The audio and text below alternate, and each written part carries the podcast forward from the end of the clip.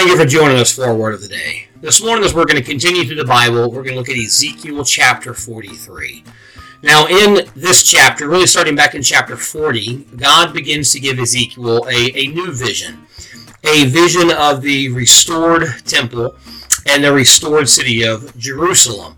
And Ezekiel is taken by an angel to the new temple, and this temple is even greater than Solomon's temple was, and there's a a, a, a multitude of nations and people worshiping God and uh, praising God on the altar. And then he gets this vision of the glory of God returning to the temple. And it's the same vision of the glory of God he got in chapter 1, where he sees this vision of four wheels with angels standing on the wheels and their wings are holding up the glory of God. It's a very, again, a very odd vision. And there's a lot of debate about what this vision really means.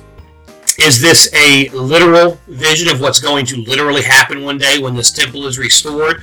Uh, is it just kind of a symbol, like the most of the rest of the book of Ezekiel, about God returning to his people to dwell among them?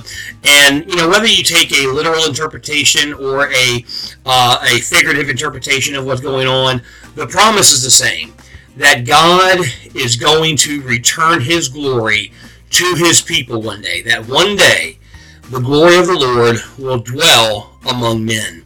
That God will make his home, make his dwelling place with his creation. That's an incredible promise that the book of Ezekiel ends on. Again, you know, the Ezekiel's full of, of terrible visions, terrible uh, things, and terrible uh, possibilities. But God gives a promise that he's going to dwell with his people. Look what he says in verse number 6.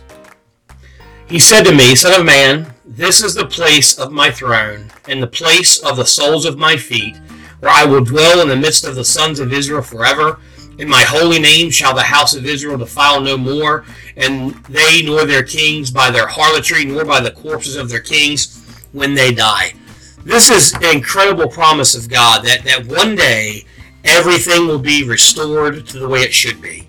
That man will dwell with God in peace that there will be no more sin, there'll be no more idolatry, there'll be no more sickness or death or pain. It's a wonderful promise that God has given to his people that yes, we will have to suffer uh, through life. We will have to have problems on earth. We'll have sickness and disease and sin to deal with. But one day, we will dwell with God for eternity in peace and love. Where there'll be no more hurt, there'll be no more pain, there'll be no more sickness, and we will enjoy intimate fellowship with God for all of eternity. Thanks so much for joining us for our word of the day. Be sure to be back here tomorrow as we continue through the scriptures. Have a blessed day.